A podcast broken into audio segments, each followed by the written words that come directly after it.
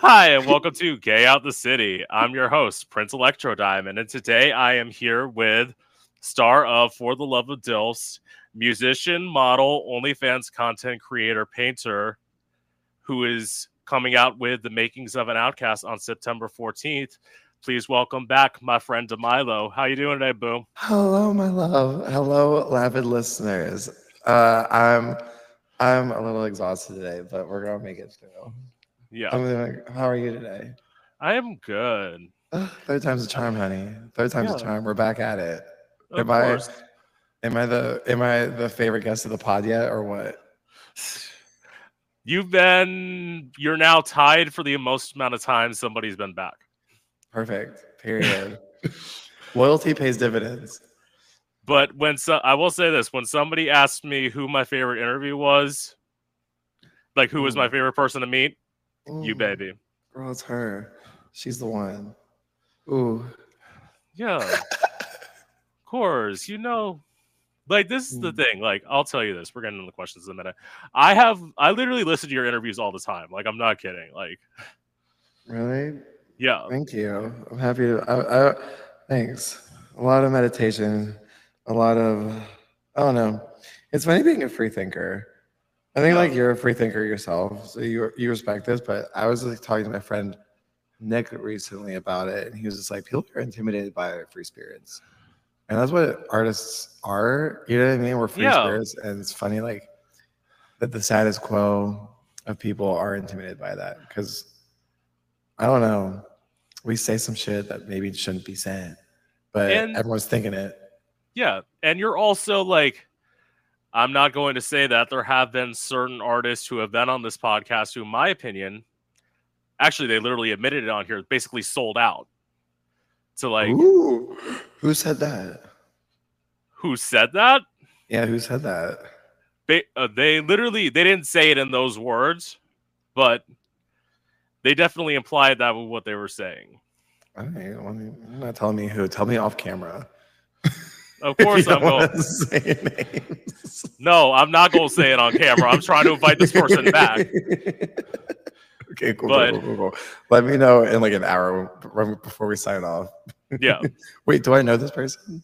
Can you just tell me if I know this person? Yes. Okay, cool. Okay, I will say this. We were having a discussion about said artist in DMs. Got it. Yeah, heard. You know who I'm talking about. We're being shady to the listeners. Guys, this is a Patreon exclusive. If you want to know more. Listen, literally, I'll send you my Cash App. Give me $50 and I'll tell you who I'm talking about. That part. I'll give you my Venmo. I'll do it for $5. Work. So... your new album, as I said before, is entitled The Makings of an Outcast. And my question is it even possible to be an outcast in a system where you've arguably succeeded? Like, absolutely. Well, it's not even about that.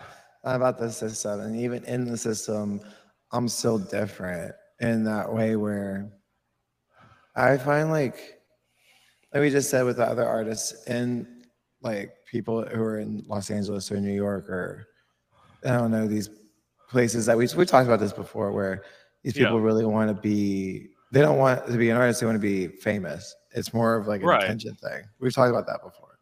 Absolutely. And I think for what makes me, I've been an outcast my whole life where, I don't know, was outed in school, had no friends in school, like, it was never understood me. And I just feel like being a free thinker,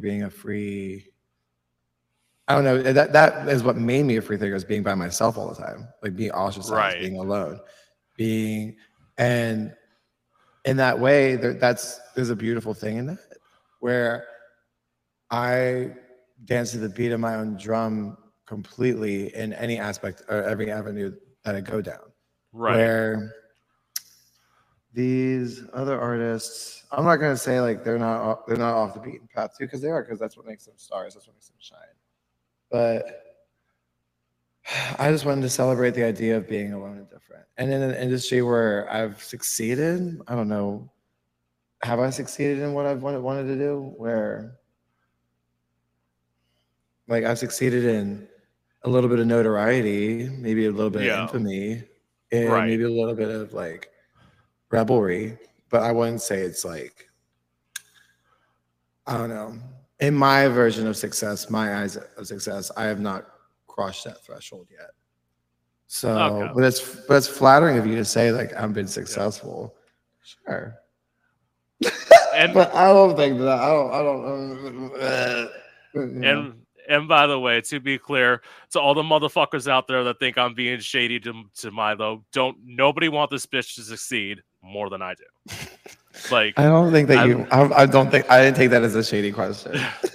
I don't think that you're my enemy at all. No, I'm not saying that for you. I don't think I'm talking about the comments because.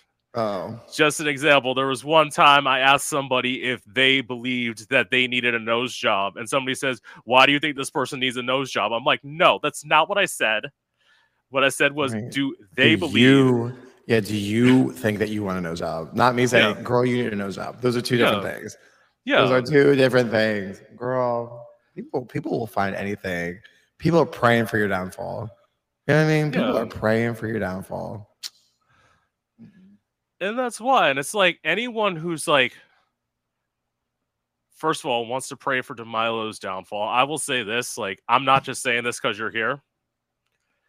In my honest opinion, you are the most talented musician that's been on this podcast yet. Honey, baby child, my love. True.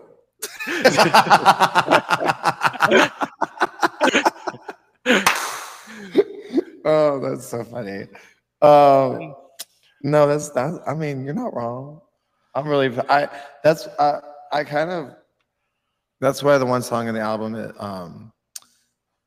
oh my God, The Story's Never Over. That's why I put that on the album. That's my, just to let you hoes know, no matter how bad you think it is, I cannot stop doing this. That's what that song's about. It's basically like, just as much as you guys want to pray for my downfall, as much as you think, like, oh, it's just another blip in the water. You know what I mean? Like, oh, this is just a phase. Oh, he'll grow out of this, blah, blah, blah. No, I've been doing this for way too long now. It is just in my nature to create, to make this art. Right. It's not going anywhere. It's part of who I am. And it's not because I want to be famous. It's not because of all this stuff. It's because I genuinely love making music. That's it. That's really it. Yeah. You know what I mean? Yeah. And it's like, this is the thing where it's like, I had a moment, as I think I've told you before. I don't know if I told you this on camera last time. I think I told you this off camera, where I sold out, where I quote unquote sold out and tried to do more of a mainstream sound. And it's like, it wasn't authentic to me. And that's why. Yeah. And that's why when I wrote my song Don't Touch Me, which was written about the time that I was sexually assaulted in drag. And it's like, I felt I had to tell this story because, especially in this society, they try and shame you for any time you're a victim of anything. They try and victim blame you for everything. And it's like, I want to tell people, it's like, no, you need to take your voice and you need to claim it back. Girl, that's 100% true. 100% accurate.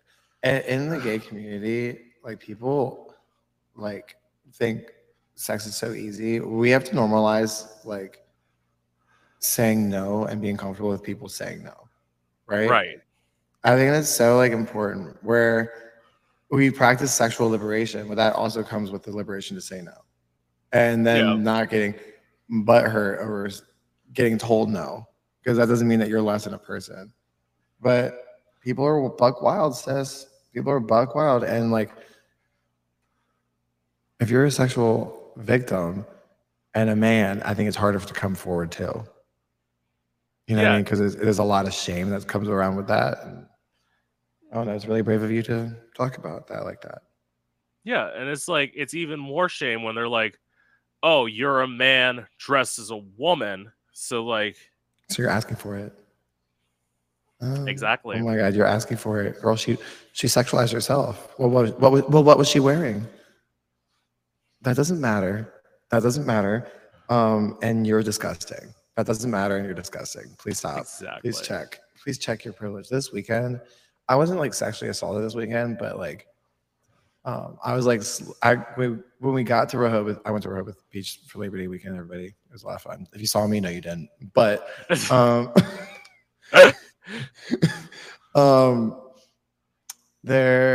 I was like sleeping and I was like in a bunk bed situation at this house I was staying in. I was like in the one bottom bunk, and we got there like 3 in the morning. So I got in and just KO'd, knocked out.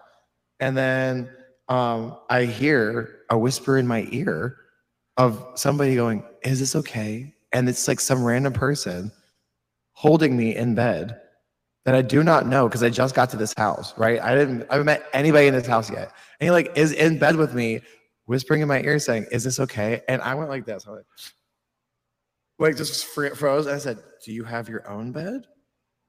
And he goes, yeah. I go, well, you should go back to that. And then he's like, okay, sorry. And he like left. I could tell he was drunk and he was like a sweetheart. So I don't think he was going to do anything, but it was still freaking scary. It was so weird. That's weird, right? Right. That's like, so weird.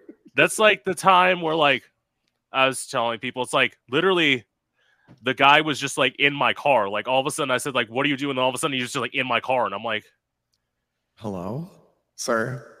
And it's like the reason everybody wants to be like, well, why didn't you kick him out? It's like, I was in Orlando in like a bad neighborhood. Like, I don't know if this motherfucker has a knife, a gun. Yeah. That's so, but also at the same time, it's like, hello, sir.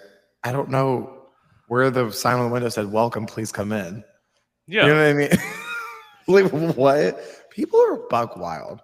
People are just buck wild. And when I tell people like the things of like, people just feel the need to like whip out their dick. Like, baby, if I'm not asking to see your dick, don't like show it to me. Honey, say it again for the people in the back. Say it again for the people in the back. Oh my God, I'm so over it. Like, don't send me an unsolicited. Guess what? If I wanted to see you naked, you would know. Period, point blank. You know what I mean? You know what I mean? That's it. Don't send me an unsolicited dick pic to flirt with me, honey. What? I'm over it. I'm so over it. I'm so over it. The gays need to be stopped. The gays need to be stopped. And this is the thing, like especially anyone who's like listened to this podcast. Hello, Demilo is a sweet person. Why don't you try approaching them? I'm saying that because I don't want the non-binary people to come at me. Them with, I don't know, some respect. Oh, it's because people see me as this sexual toy because that's all I've taught people to see me as. But that's why, guess what? I just got a new job. I'm working my ass off, and I'm trying to phase away from OnlyFans as much as possible. Don't promote it. Don't talk about it. Don't really care about it. And honestly, I'm a lot happier these days because of it. Right, girl? Right. Oh, that's a romantic. You're an artist. You would probably understand this. As a romantic, sleeping around is hard. Sleeping around with a lot of people and like not taking it personally and like, I don't know. It's like a weird business to be in. And it's filled with a ton of sociopaths and psychopaths and it's like not nice people. That's why I have like my friends with benefits, and like that's honestly the only person I've been sleeping with recently, because like they treat me with respect. Well, yeah. It's like you can. This is gonna sound so funny. I don't know how to word this correctly. You can degrade me, but in a respectful way. Does that make sense? What I'm trying to say. Yeah, you can degrade me, but I want like respect afterwards. Yeah, it's literally, it's like I don't know how to say that. It's like yes, like when I'm performing, you can acknowledge the fact that my ass is out in fishnets. Like, my ass is out. Yes. Yeah. But it's like, that doesn't mean that I want you to try and finger my hole. That's what that means. All right, period. That, yes, that. Oh, no. Plus, like, I'm ready for a new muse in my life. I write when I'm in love or not in love, or I don't know. You know, like the best inspiration from like people in my life, and I need a change. I need a muse. Summer's ending. It's time to move on. Right. Okay. So I do actually have a question about The Story's Never Over. That's actually my next question. All right, perfect. Go ahead. You said, I was born for the road. Do you ever see yourself being able to like settle down and be with like one person? I see myself being able to be with one person.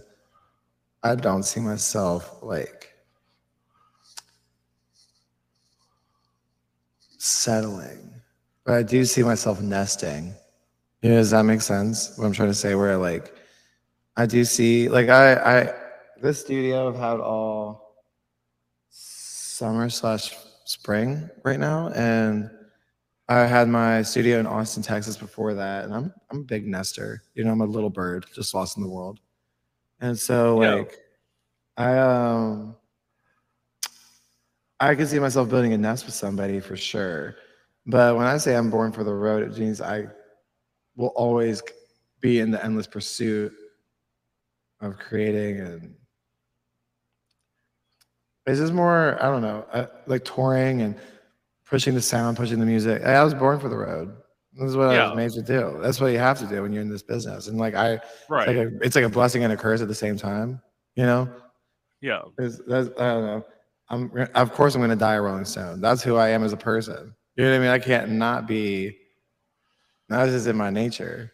But like settling, I don't think we should ever settle. And I think when you, that term like settle implies like stagnation too. So like my partner will understand that I need someone that will always be growing and never be stagnant. I think like my partner will not think like this is happily ever after, because that doesn't exist. I think my partner will also acknowledge that the story's never over. It just goes on and on and on. Which, I mean, that's so true. It's like, bitch. The only reason I want to like quote unquote settle down somewhere, it's literally just because I'm the person who's like, I would love to do this podcast, have like a studio, and like be able to do interviews with people in person. Oh, you'd be so good at that. I could see your studio being so decked out too. Like electric diamond, girl. It would be like fuchsia pink with like diamond encrusted things hanging from the ceiling. Yes. Your studio would be so cute. You know what I mean? It'd be such a vibe. And like there's like cute like neon lights that you see the Twitch streamers always having in the background and stuff. Right. You know what I'm talking about? Yeah. Such a vibe. I could see that for you. Oh my God. Yes. That feels so right. That needs to happen. I would love for it to happen. I'm looking to like sell this, like to get and someone who's like would want to sponsor me, and like I need a sponsor, because like I will never be safe enough for Twitch, because I'm gonna say what's on my mind. Mm-hmm. I'll never be safe enough for YouTube. They're like, because on Twitch there's like a list of words that you can't say. Oh yeah, yeah. Well, you need like, I don't know, like what's that? What's the company that Alaska and Willem own? Mom. Right. You need something like that. You know what I mean? But I don't know. We'll see what happens. Yeah. Well, so okay.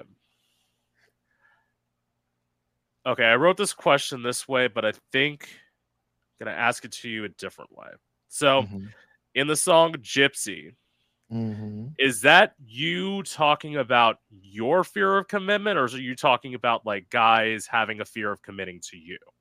Oh my God. Well, I wrote Gypsy back about a year ago now, when I was in Puerto Vallarta. Gypsy's three chords. Gypsy's a three-chord song. It's A minor, E, and D. It's a three. It's, and I the original recording of it. I'll try to find it. It's actually kind of fun. It's actually super high. It's slow. It's not like that song at all, where it's actually about the bittersweet feeling of like when you are traveling so much. This is what I originally wrote it, and the meaning kind of changed, but I wrote about this guy named Charlie, who is the inspiration behind the song Hey Charlie, on now on Spotify. Right. Yeah. Hi Charlie. Hey Charlie, wherever you are, shout out to you. He and I had this like long heart to heart. He was like, I can't believe that you have to go. And I was like, this is the curse of being a gypsy.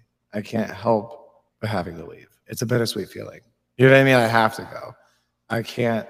You know what I mean? It's like, and then like I went home and wrote that. I actually wrote that song. Like I wrote the lyrics in the Uber on the way home, because it's like, I remember like meeting him out back by the stairs. That's what he told me to do. That's where the lyrics "Meet me out back by the stairs" comes from. Yeah. And like, oh no, I wrote, and then like, I guess to your question, is that me?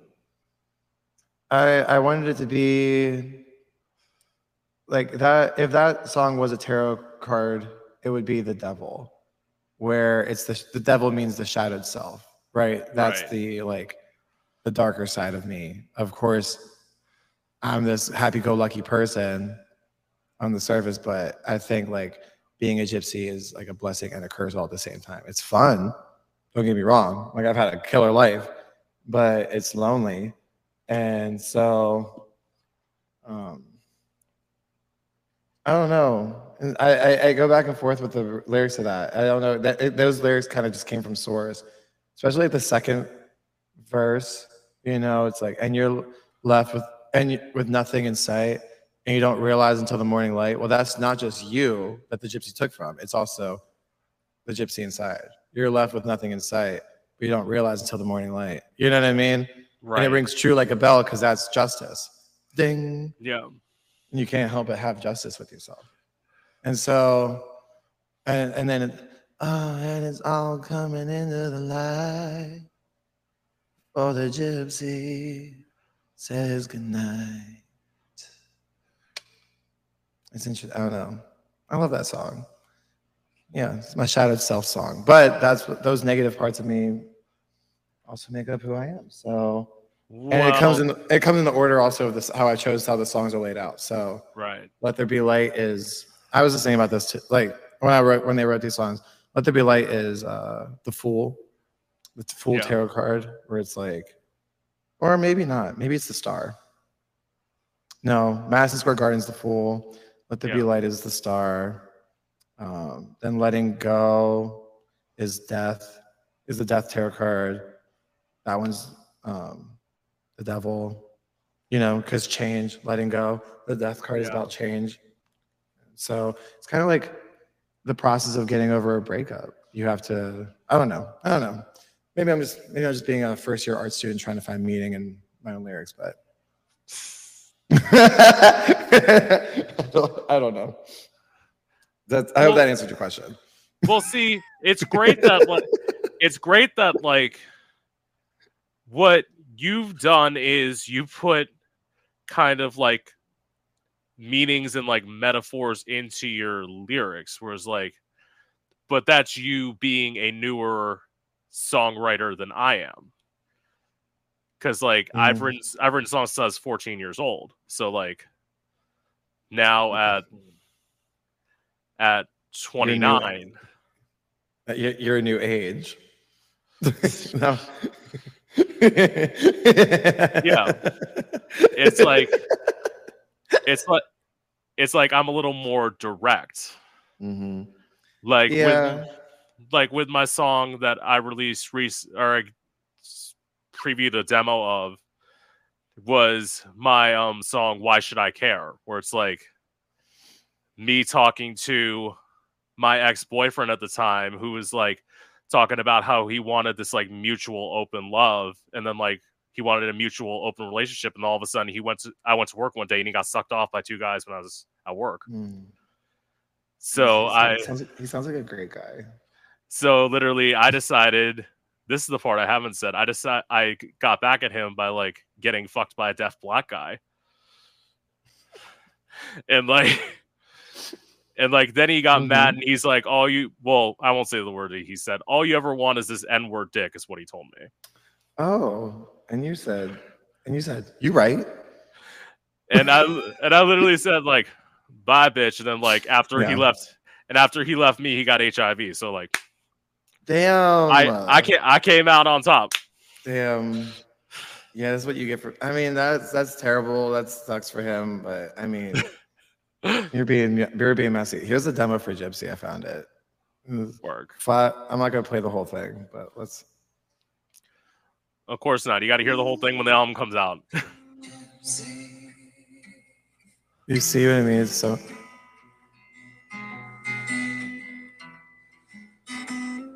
So much slower than the actual song itself. You know what I mean? It's more melodic. Yeah.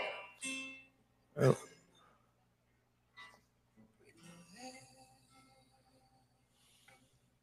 So different. Anyway, because I'm like basically punk rock on that song. Well, I mean, the one thing that I will say was when I listened to your first interview and like heard about like how you described the album, what the album actually came out as, there's definitely a lot more production than like what I expected, but like I'm not mad about it. No, yeah, I wanted it to. I added a lot. I mean, like I wanted the production itself to be simple. Most of the time, it's like drums, a guitar, a bass line, and harmonies, and maybe some strings if I'm really feeling like a punch. You know what I mean? Like it's like no auto tune. Everything is just me as it is, and I just wanted to be like the motto for this album was keep it simple, stupid. Let's keep it as raw as possible because this is a very honest album. It's a very, you know what I mean? I think like the music should reflect the words itself, and it's very, I don't know. It's like one of the most honest pieces of, like works I've ever done, which is really fun and scary, but it's also gotten a lot of like people that I've showed it to have like said like, this is some of my best work. They're like, I don't know, I'm really proud of this album. I put my whole pussy in this album, bitch. I put my whole pussy in this album. I love it. See, this is the thing. I'm gonna tell you all some like stuff. When I messaged Demilo at first, Demilo didn't believe me that I listened to the album. Yeah, true. I was like, lie again. I was like, lie again. Tell me that you saw. You know what I mean? Tell me something real. But this is the thing. At this point, like knowing me, like, have I ever, at least from the brief time we had together, have I ever lied to you? Only with these wigs that not being your real hair, girl. I think that's really the whole she said. Listen, I wear wigs because like, but this is the thing. It's like I take all this off in front of you off camera because I don't mind you. I don't mind you seeing it. I don't want them seeing it. Yeah, because it's tea. Like. Because, girl, that's tea. It gives me, like, anonymity to, like, live a regular life. And it also allows me to admit some of the horrible decisions I've made on camera. That part. All right, word. Like, this is the thing. Like, I hear some of the stuff you've admitted. I'm like, literally, I'm the person who... And I don't say this proudly, but I do say that it happened. Like, I admitted that I've had sex with a crackhead. Like, it's happened. Like... Well, that's brave. Yeah. That's brave and honestly sane. And honestly got matching tattoos with him too. Wait, can you see it? A little pinky ring. Oh yeah, I kind of see it. Yeah. Yeah. Well, thank God it faded a little bit. Well, I don't know. Hey, Suze, if you're out there and you're listening and you can understand English a little bit better, hey. Well, this is the thing. Like, when people justified it, I'm like, they were the first person to, like, eat me out. So, like, at least I learned something. Yeah. Yeah. It's tasty, baby. It's tasty down there. So, okay. Girl, thank God for coffee. Yeah. But this is the thing. You've never been like, even like you being like kind of groggy, you're still better than some people I've had to be like drag conversations out of. It's like, you knew what you were getting into when you signed up for this. Like, I know, well, don't say that you're going to go to a podcast and then just not talk. Like, what? Especially, you know what I'm talking about. especially the way I fucking run things. Like, it's not like I run things like traditional podcasts where it's like just ask somebody a bunch of questions. I'm like, no, I want people to like open up to me. That's why, like, I would say arguably I have some of the best relationships with some people because like I open up myself. Yeah, well, you're a good interviewer because you're personable.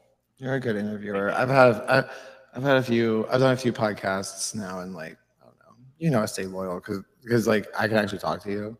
Yeah. You're actually, I don't know, like there's some people like, I'm like, there's this one podcaster, I'm not gonna say who, but he's based out of Philadelphia, and you know who you are. He, after the interview, every time I've done 2 interviews with him, the first one he never posted to his page because afterwards he asked me out on a date and I said no, and he just never posted it. And then the second one, my management set up, and then he posted it because my manager set it up. But again, after the interview, he asked me out on a date and I said no. And like, yeah, it's just like, I don't know. No tea, no shade to that person. But and it's like, I don't know. It's shady to not post an interview after someone just rejects you. Right. It's weird. Don't waste time. I don't ask Demilo stupid questions like, "What's your favorite horror movie?" Like.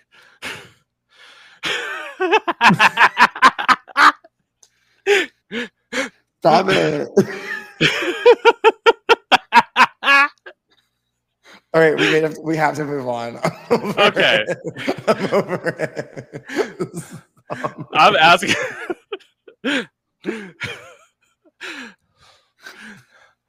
You were messy. That was messy.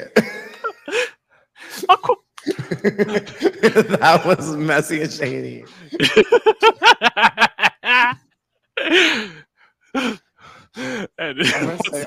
I'm gonna say off camera until the next question. Okay. Okay. Okay. I'm gonna ask you a music question next. So, what is one genre as a musician that you wouldn't dare try to write music in? One genre of music? Yeah. I like a lot of genres of music. I like everything. I'm really weird and eclectic. Like, I feel like someone went through my Spotify. They'd be like, what are you going through? Because I listen to a lot of different music. I don't know. I'm not going to resign myself to failure before I start anything.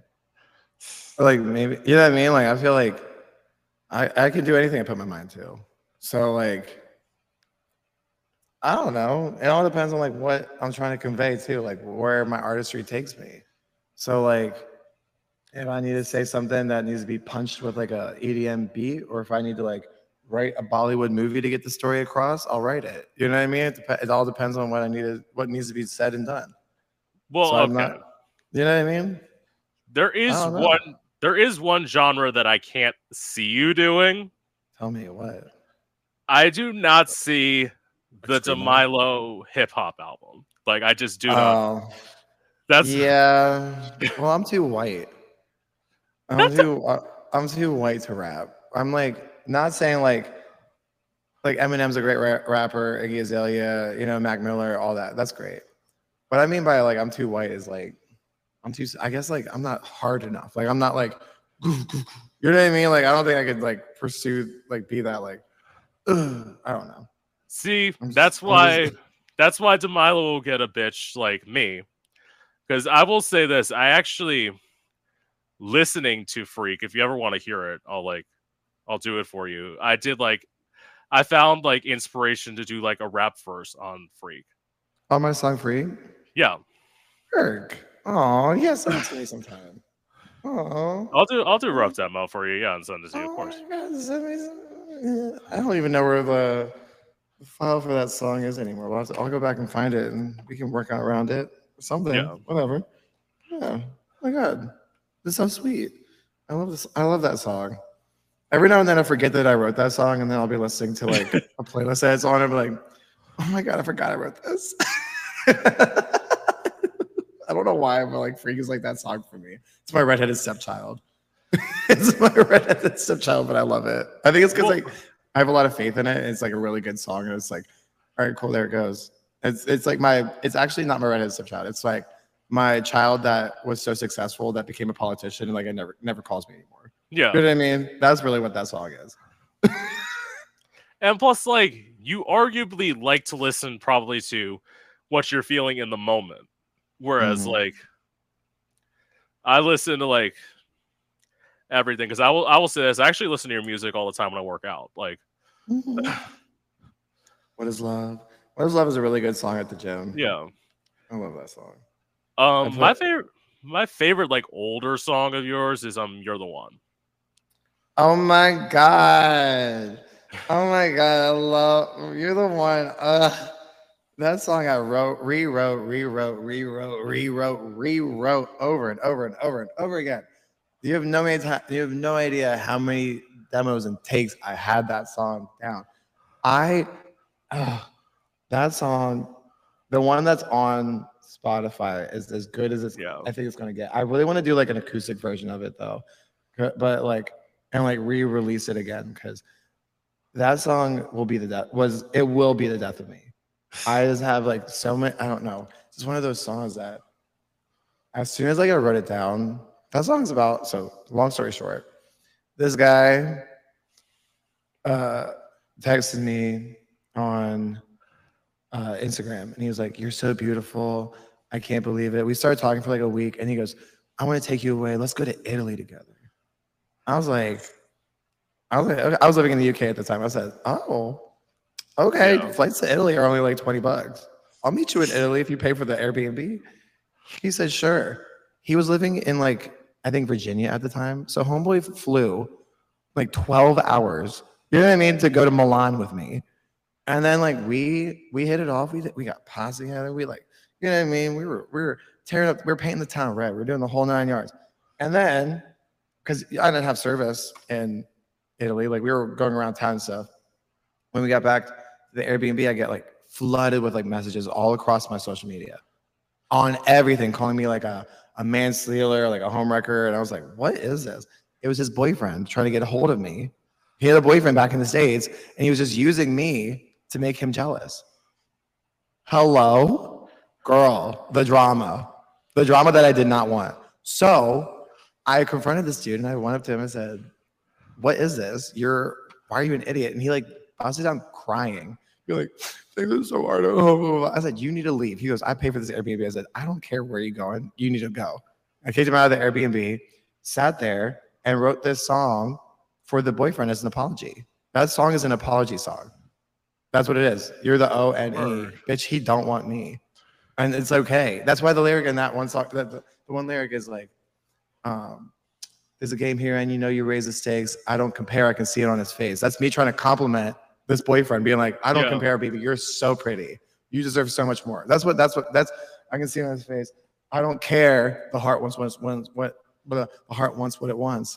But I wish I would have known about this from the jump. Yeah, that's what that song is all about. It's an apology song. And it's like, again, this is the thing. As I told you this, like.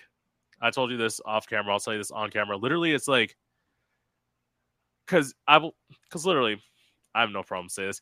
I see many, many, many, many hot guys on here all the time. I interview hot people. It's like something. I love being a drag queen. But it's like, but it's like, there's some people where it's like, I will say this now, like getting to know you, I will bring up, I know you hate this subject, but like For the Love of Dills, wearing your promo shirt literally on here. Just wanted to say shout out to Demilo. This look is a shout out to Demilo. Like, in truth, now knowing some people from that show, you're the most dateable one on that show. Like, period. Honestly. Girls, say it again for the people in the back. Girls, say it again for the people in the back that didn't hear it. Oh my God, that part. Yeah. That part. And it's so funny. That show is wackadoo. That show is so fucking funny. Whatever. And like, I went back and like, I will admit, I had to, like, now knowing you, I just was curious. Like, I went back and watched your episode. Yeah. Mm-hmm. And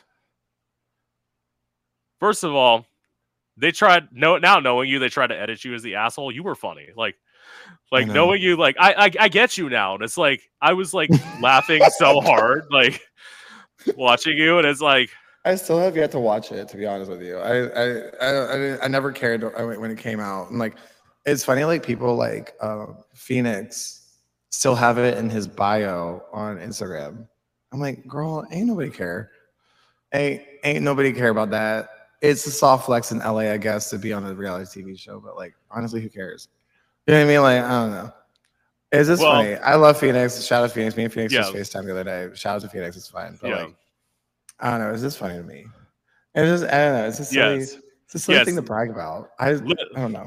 Listen, I love Phoenix too. I have to say that before I say this next part. It's because bitch hasn't done anything else besides that. Anyway, I love you, bitch. I love you, bitch. Phoenix, you know how I care about you. And you know I read your tarot cards, and you know what they said. Yeah. You know what they said, girl. You know exactly what I'm saying. And it's like, well, don't worry. I said this part of the interview because I know Phoenix will never watch the whole interview and only watches the first 10 minutes of any interview you're on. So like the part that I post to like Instagram, and like that's why I say all the shit I want to say now. That part. So okay. Wait. I'm gonna try. I haven't done this in a while. I'm gonna play you. You're the One. Okay. Guys, this is not on the new album, but this is an older song. I'm just trying to do it. God, wait, I can't even hear myself. There's a game around, you know your red stakes out. Don't compare, I can see it on his face out. Don't care if the harms were the ones, but I wish I would've known about this. I'm gonna jump out, I know, it's true. I know that boy wants you. No, it's true. But what's a boy to do? Cause it's time to go. You're the one who wants a hoe. Yeah, you rooted deep. Talks about you in sleep. It's clear, my dear, that I'm not winning here. You're there. And I'm not, you're the one that he wants. Oh, you're the one.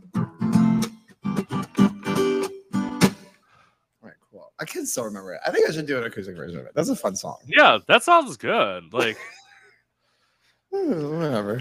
Thanks. You're welcome. Welcome, David. So, okay.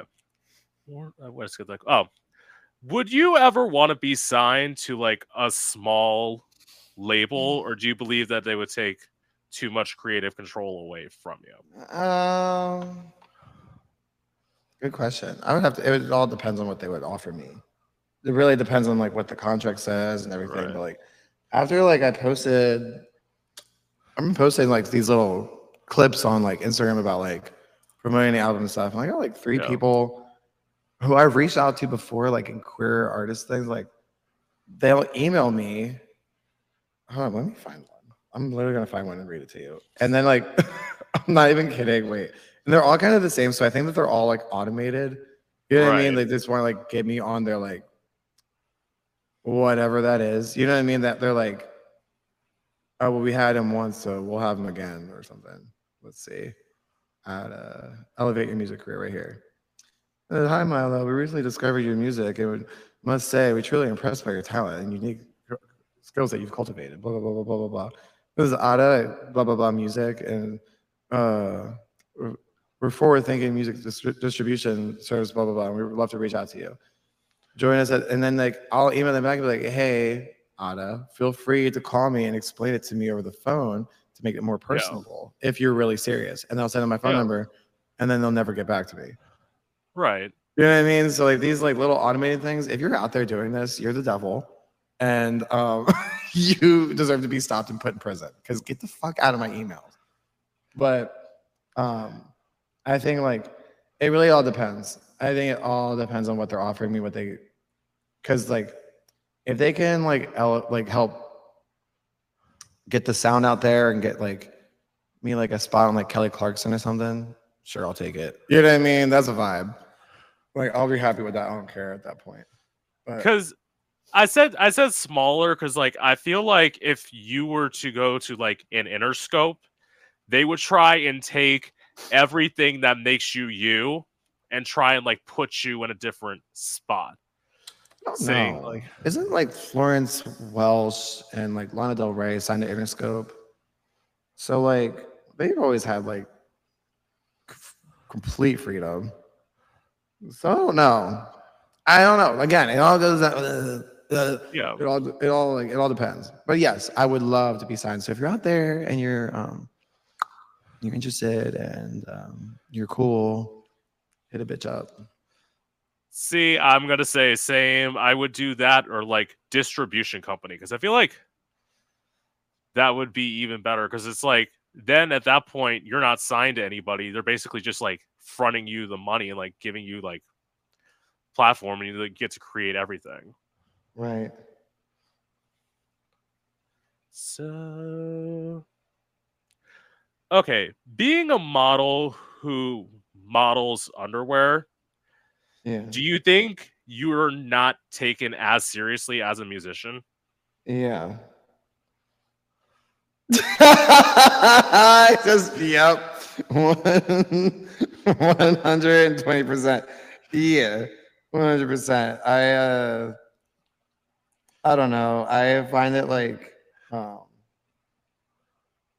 people just, I used to have this song called Whole Damn Vibe, and it's like two out for the in crowd, two in for the outcasts, two I can't remember the lyrics, it's such an old song, but that's how it feels right now with like this in-between phase I am in, this weird ambiguous phase where I don't know, it's funny, it's nice to be seen as like someone who is like who did make a living modeling and doing that stuff, but like yeah, I don't know. It doesn't give the music a chance to shine for itself. It's people wanting, it's giving attention to me for all the wrong reasons itself. So that's why I'm happy that I have these new jobs that I'm doing. That way I can do those in the day and then, because I've been thinking about like my time at like Puerto Vallarta a lot, where I saw what like 3 months did in PV. It made me like this little local celebrity. You know what I mean? It was really fun. Yeah. To have something like that. Imagine what I could do in like a minor city in like a year. You know what I mean? Like something like that where not like, because places like New York and Hollywood are so oversaturated with things like that these days where why, and plus Hollywood's dead. The idea to go to Hollywood to be a, it's like dead. Hollywood's a state of mind. It's not. Right. And so if I would go to like somewhere, I don't know, Chicago or DC or Philadelphia, and I just busted this out and turned the patina and actually put work into it and not take my time out of my day to go and actually like pursue OnlyFans content creation. You know what I mean? Like actually like do my day job and then at night actually go to these bars and kick some ass. Now that I have this newfound sound and this newfound voice and stuff, like I really think I could do something real, and I think it's about time I did something real because like I don't know, I've been playing around a lot, and it's funny like this is like that's called growth and it's called maturity. Exactly. And it's like to your point of, I think I've had this discussion with you where, and I've talked about LA, and it's like whenever I said, like, I've thought about moving to LA, it's never I want to move to LA. It's I feel I have to move to LA. And, like, that's something where it's, like, not necessarily me, like, loving this idea. Because, like, plenty of people love the idea of, like, Hollywood. I feel like if I did the West Coast now, like, honestly, I need to go, like, visit it. But I think I'd love the idea of, like, being in Seattle Like, oh yeah, Seattle's great. Just like being on the West Coast, so like it's easier to like schedule people, but at the same time, not having to deal with all that like, oh my God, I made this album, I want you to hear it, and like them like sitting across from me and me not listening to their music, and all of a sudden saying the first thought that comes into my mind, where it's like, okay, you're whack as fuck. Like, oh, okay, your artistry is constructed of trying to go after fame and glamorizing fame and all this stuff. Can you say something real? Can you be a person? Can you have humanity? Because that's what people relate to in this life. It's like that artificial ideal that Hollywood projects out. That I don't know. People want the idea of perfection, but I was just listening to this Alan Watts talk where there's three levels to when you ask the question, what do I want? Well, the first thing is, I don't know. And the second thing is, you only think superficially, right? And right. Then the third thing is, I don't know again, but I don't know with freedom to know that you don't want to know. Because when you say like, oh, well, let me think about it, then you only think artificially like, oh, I want power and riches, and I want money, and I want jewels, and I want women who never get old, and I want, you know what I mean, all this stuff. And it's like, and then like, I want all the power in the world. So then they make you dictator. Okay. And then the people say, do what's best for us. And you're like, I don't know what's best for us. What do you guys want? They're like, well, we don't know. You're dictator, you know? So you tell us what to do. And so, well, you don't want that. Because if you are in the constant pursuit of pleasure on pleasure on pleasure, guess what? The only pleasure you're ever going to get is pain. And so you see it like in people with like the ancient Romans who they had prostitutes, they had bathhouses, they had all this stuff at their disposal. Yeah. And then during the day for their entertainment, what do? They throw virgins in with lions and get a real sadistic kick out of it. You know what I mean? Because that's the only way that they found that pleasurable escape. So what you find at the end of the day is you don't want to be in power. You don't want that glamour. You don't want that perfect life. You want a surprise. You want a surprise at the end of the day. You want that mystery box that's saying like, because that's the joy to be. You know what I mean? That's the zest of life. That surprise, that endless not knowing. That's why people get up in the morning, because today could be a great day. Today could be a terrible day. You know what I mean? But that's what it's all about, that pursuit. That's what people want. And it's like, there's two reasons, he says in the talk, there's two reasons you don't know what you want. Number one, you have it. Number two, you don't know yourself, because you never can. Because the Godhead is always an endless mystery to itself, just as a knife can't cut itself, fire doesn't burn itself, light doesn't illuminate itself. It's always an endless mystery to itself. And that is what we want. We want that mystery. We want that, oh, I don't know. Today could be a bad day, today could be a fun day. But it's only when you get past that superficial level of like what Hollywood is, that glamorized, that like, I'm a beauty influencer because it's perfect, because all this. Maybe you don't want perfect. No one wants perfect, because that's boring. You know what I mean? Because you're going to end up, the only way that you're going to, when you're perfect and everything's, they think of Jeffree Star. Jeffree Star had everything, bitch. He had everything in the world. Giant mansion, house, blah, blah, blah, blah, blah. No, nowadays he's living on a farm. He's living on a farm with his camels, because he got past that place where he was like, it's just the only pleasure I ever got in life was causing havoc and being a problem and like getting in drama, because that's the only pleasure you got. No, he rose above that. He said, no, I'm fine getting out of this life and having like, oh, I don't know kind of day. Because who wants to know? It's also what you said before. I'm gonna like paraphrase you, which is essentially like, people seek fame to get validation from others instead of trying to get validation from within. And this was actually a message where one of my fans who like messaged out to me is like, I'm struggling so hard to make it famous. And I literally sent them the two interviews you did with me. I'm like, since you won't get a chance to like talk to me, and you're scared to come on. You're scared to come on camera with me? My dad's going to walk in for a second. Hold up. Sorry, guys. Hi, Dad. 1 second. No problem. How was golf? Give me a woogie. I worked. Oh, how was it? Good. Bye. Mommy dinner. Anyway. anyway, what I was saying was like, where was I at fame?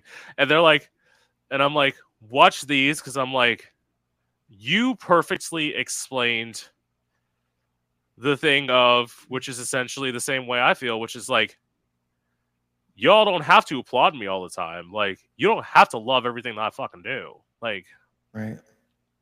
It's not about that. It's not about that. Being an artist isn't about liking what I'm doing. Being an artist is about making a statement. It's not, I don't care if you like me. Andy Warhol wasn't always liked. You know what I mean? Andy Warhol would, if people would like, he didn't like them, he would piss on their painting before he shipped it to them. Yeah. You know what I mean? Like, Salvador Dali painted a picture of Hitler masturbating and sent it to him. You know what I mean? Like, the like art isn't necessarily like meant to be liked. It's I'm on an interview. Can you guys like not shout so loud? Thank you. I love you. You didn't. I just told you now, but I love you. Oh God. And it's like, yeah. As you said, yeah, it's like art's not meant to be like loved by everybody. And it's like, if you're making stuff that's like loved by everybody, honestly, you're probably not challenging yourself. Man, yeah, I think I said this last time too. You remember that episode of Rick and Morty where I forget where they're going. It's like the Heist Fest or something, and Rick interrupts it, and the whole crowd boos, and the whole crowd boo, and then Rick goes, "I don't care what makes you boo. I've seen what made you cheer." Yeah. Okay, honey, that's tea. I don't care if you're booing. I've seen what made you cheer. So suck a dick. So, okay. Now I'm going to ask you a non-music question. So, okay. So this is about, you mentioned this last time. Is it hard to have closure in a relationship when your partner kills themselves, or can you even get closure? Shout out to Chandler.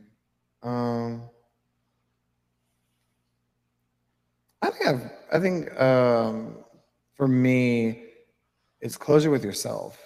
You have to be able to get past that frustration.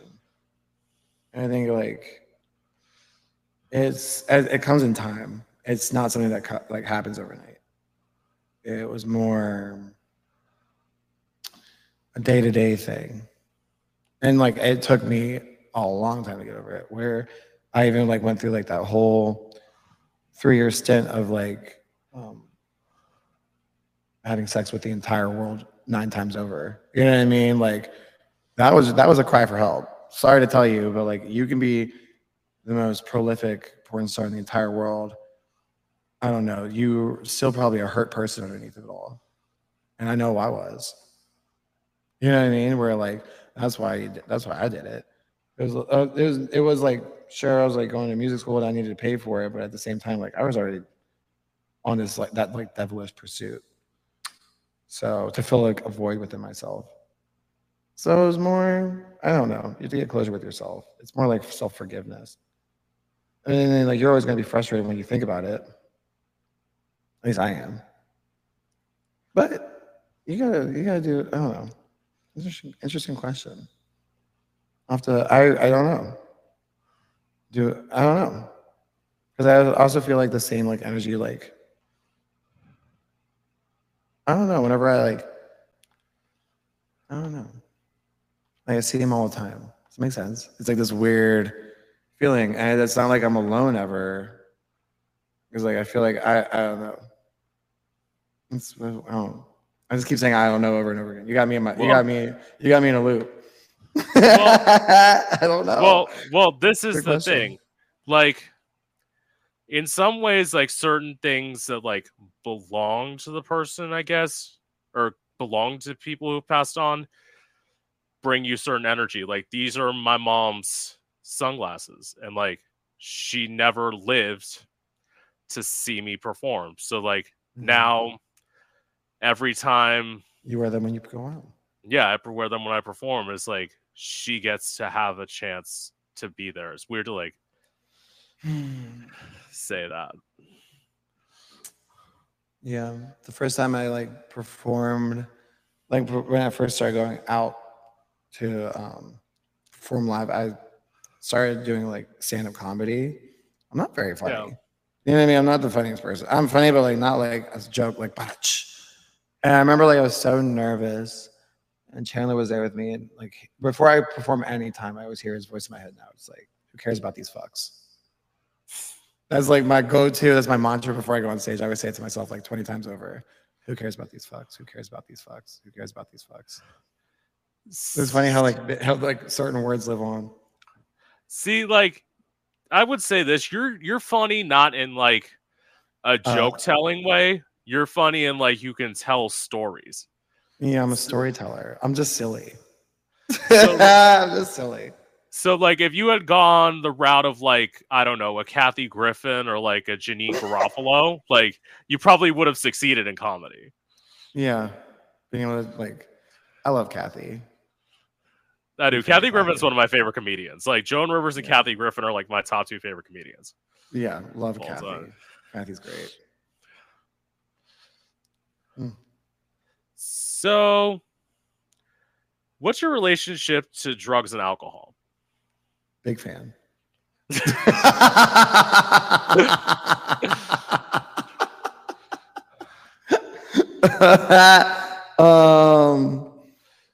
Yeah, it's all comes in moderation. I don't actively ever go out like to a bar by myself anymore. Like I don't ever like go to a bar and like actually seek alcohol. Alcohol is not fun, really, unless you're like a 17-year-old figuring it out for the first time. But like it's more just like a social thing. You know what I mean? Like if I'm at like a function or like a thing and there's like wine, I'll drink that.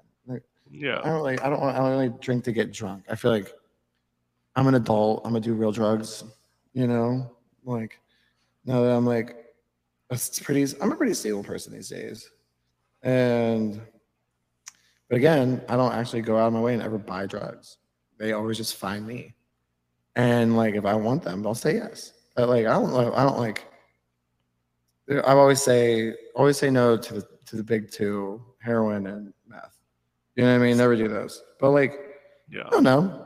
I've been go-go dancing for a while. You know, you can't deny that the go-go scene and the circuit scene isn't riddled with some drugs here and there. But yeah, big fan. Big fan. See, in truth, this is the part where like Demilo gets to talk about all the illegal drugs, and this is the part where I get to say the boring stuff I abused. But it's like literally. As I say, though, what arguably say two things. I haven't confessed the second one. I'm going to do it for the first time now. So it's like, back before I got health insurance and I got problems with my bone spurs, I used to take ibuprofen like crazy. Like, I took 18, 24 pills a day. Yeah. That's not bueno. And it took me like stepping back a while. And I'm like, this is not going to be good for me long term. I did it for 4 months. I'm like, this is not like numb. Well, yeah. I mean, like, at least you have that voice in your head saying that. There's some people out there like, this is it. Today I saw like on TikTok, like this lady who's a teacher who got arrested for drinking wine in her classroom. And you're like, it's like, hello. I don't know. Like, I don't know. This is crazy. People are wild. What a time to be alive.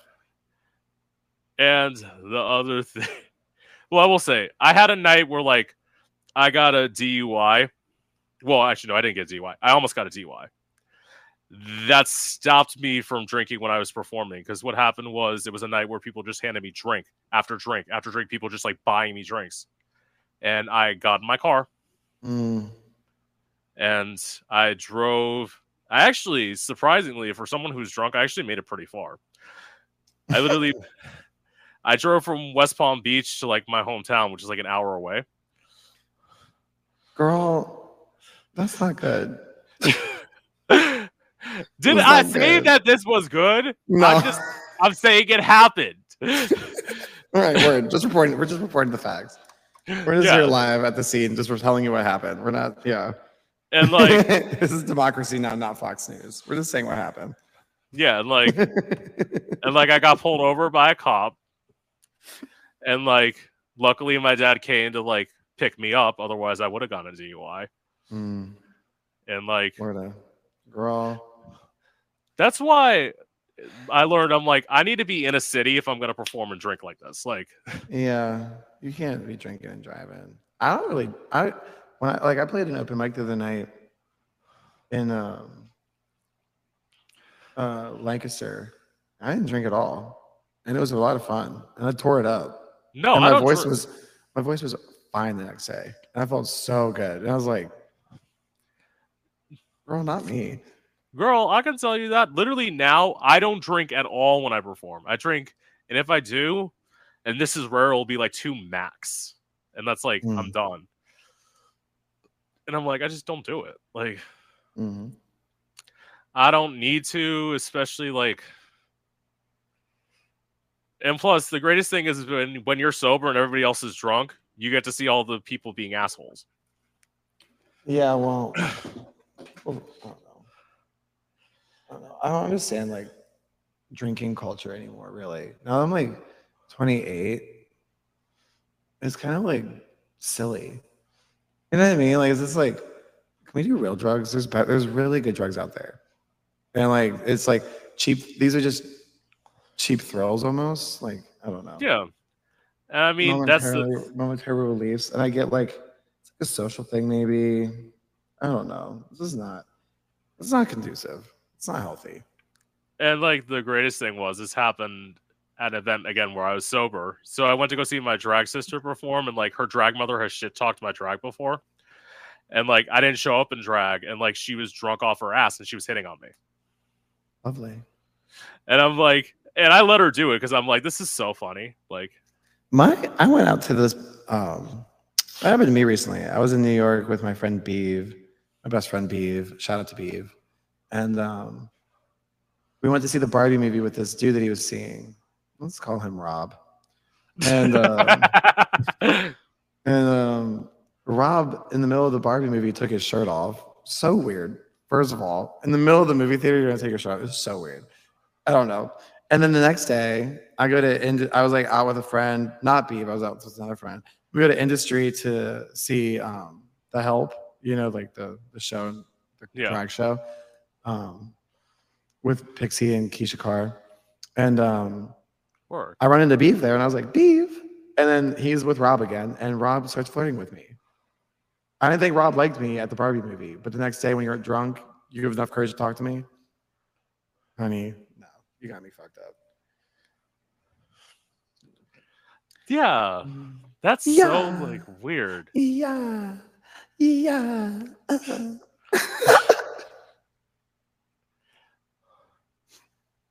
Next question.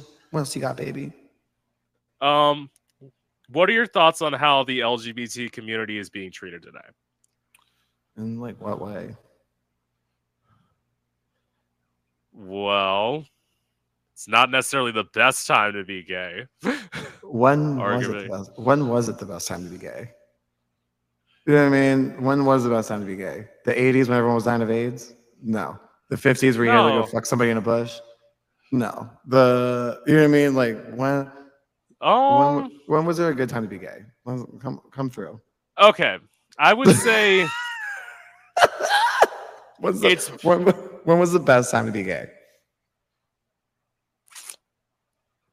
That's what I thought. Some people may disagree with this, but I would say it wasn't bad to be gay in the 70s. I don't know.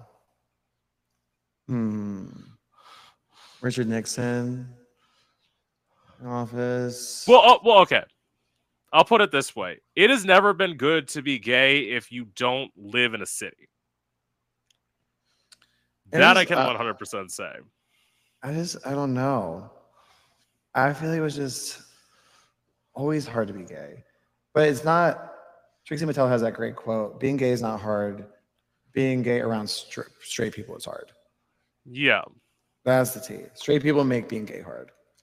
And so I don't know. We're not going to go anywhere. So, but it's, you got to take it with a grain of salt day by day. People are always going to want to politicize you. Being gay is like intrinsically political, you know? Yeah. Like, as soon as you come out of the closet, you're a political statement. So I don't know. But we don't really help out the journey, in my opinion. Like, I don't know. Gays are wilding out. But then again, like, I'm going to get so much, like, shit for this. But, like, I don't really understand some aspects of the culture with, like, circuit scenes and stuff where grown men are literally dressing up and basically, like babies. Like running around looking like idiots. No tea, no shade to like these people, but like you're dressed like I would just dance at Pine's party, right? Pine's party was really cute, really fun. The theme was cartoons, right? I was a go-go dancer there, great. But then like at the parties, you have like these full-grown men in underwear running around like little kids. And I don't know, like it's an interesting subsection of the culture where I'm just like, I don't know. Is this like, I'm looking around like, is this who we are? Like, is this what we really want to be? And it's just like, it's interesting to me. But then again, like, I don't know, like, it's just silly. I don't know if like straight people have events like that. Like, I guess they have like raves and stuff. That's cool, but like, I don't know. It was just interesting. It was just interesting. I just couldn't necessarily like wrap my head around it. And then like you see like these people who go to like, I don't know, dressed like Hello Kitty, going to like, and like toys and stuff, like going into like P-Town. And I don't know. It's theatrical. It's interesting, but I don't know if I necessarily like. If it's like, but who the fuck cares? Like, does that turn you on? And at the end of the day, it's like I don't know how to explain it. And it's just like a part that it does not do anything for me sexually. It doesn't make me. It's not fun for me to like dress like that. I don't know. Like, is it an attention thing? Is it a Is it because you got nothing else going on? Because you got no kids and stuff, and like, you know what I mean? Like, you got nothing else to do, so you're gonna dress up like Hello Kitty and go run around in your underwear and do drugs and numb yourself. I don't know. Do you ever think like maybe you could like run for office with all this energy, like change some litigation? You know what I mean? Like maybe like you don't think like you could like use this energy somewhere else, but like no, it's like a weird. I don't know. I know it sounds bad. Okay. This is my thoughts on it. For those of you who eventually hear this as an audio, let's just put it this way. I kind of agree with what Demilo's saying, but I'm going to say it because like there are some people whose like whole identity is being gay. And that's where the problem is. Like you're talking about people who dress up like all this. It's because honestly, in truth, they have nothing else to bring to the table. And it's like, the reason why I have succeeded, the reason why DeMilo has succeeded in the way that we do things is because, like, granted, DeMilo's himself entirely when he performs, but it's like, for me, like, I can put on a wig, I can put on the sunglasses, but I have something to say when I get to the table. Yeah. I'm not just, like, being gay isn't my whole thing. It's just... Walt Whitman has that quote, do I contradict myself? Sure, I contradict myself. I am large. I contain multitudes. You can be more than just a one-dimensional character. You know what I mean? Like, some people, like, it's fun to make, like, a gay joke here and there, like, at these parties, because I do it all the time, you know? But if that's your whole identity, if you got nothing else going on, like, you never actually took the time to sit down, like, ask yourself, like, the real questions, like, who am I outside of this? Am I just surviving for the day-to-day? All this stuff, it's like, bro, I don't know. Also, I have like maybe 10 minutes left because I have to go. I know. Don't worry. I'm going to close this out. Yeah, cool. Because I know this is the thing. Like, literally, you were so busy, but like, clearly, as you could tell, I could fucking talk to you for hours. Like, this is like a wealth of information, babes. Yeah. Great minds. So, okay.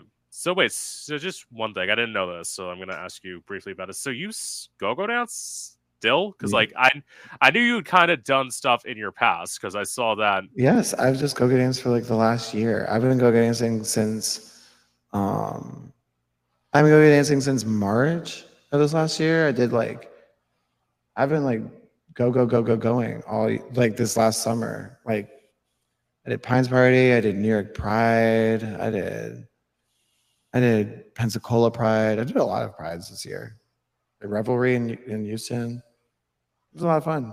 But, like, I'm a little exhausted from it now. And it was, like, a nice, like, getaway. And, like, be able to travel and see these scenes and stuff. But, like, I don't know. Maybe I'm just jaded and worn out. But a musician being jaded. Stop the process. It's not only that. It's you want to be taken seriously. Like... And like, I will say this, like, go-go dancers are great. They're great at parties. In terms of, like, being a go-go dancer, you will always be, I'm going to say this is why I say the controversial shit at the end of the interview. You will always be considered a joke. Like, you're not, you're more like just, you're basically like the David statue art exhibits, like, constantly be stared at. And, like, that's all you are. Did you see... Somebody that we both know posted a video on Instagram and TikTok being like, it was like a dead ass serious. He was dead ass serious about, like, please don't touch the go-go dancers and please tip us. Like, he was so serious. Like, he was like, we do this so real. We work so hard. I'm like, bro, can you please relax?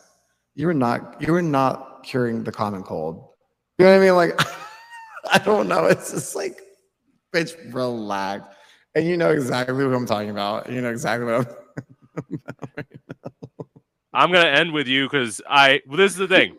There's one of multiple names that popped into my head that we both know. I don't know who it is. I have an idea. I'll tell you who in a minute. Yeah. So anyway, with that being said,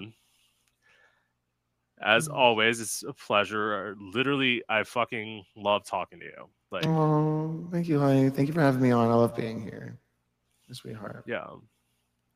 Sorry, I was so dead today. I got in last night from Rehoboth at like 1 or 2 in the morning, and then I had a client at 5 o'clock this morning, and then I came home and like slept for like an hour, and then I went to the gym, and then I came back and ate, and then I passed out right before this, and I just woke up, and now I got to go back because I have another client at 8 o'clock. Yeah, I know, but like even this is the thing, even you like tired, better than some people that on here. Wisdom. I don't know. I'm not the smartest person in the world, but I don't know. I can regurgitate some wisdom that I've heard of through the. Yeah. All right. Listen to the wind blow. Watch the sunrise. All right. So I'm gonna end now because I want to talk to Demilo before he's gotta go. Anyway. Bye. With that being said, this is Gay Out the City. I'm your host, Prince Electro Diamond, and I hope you've enjoyed. Bye.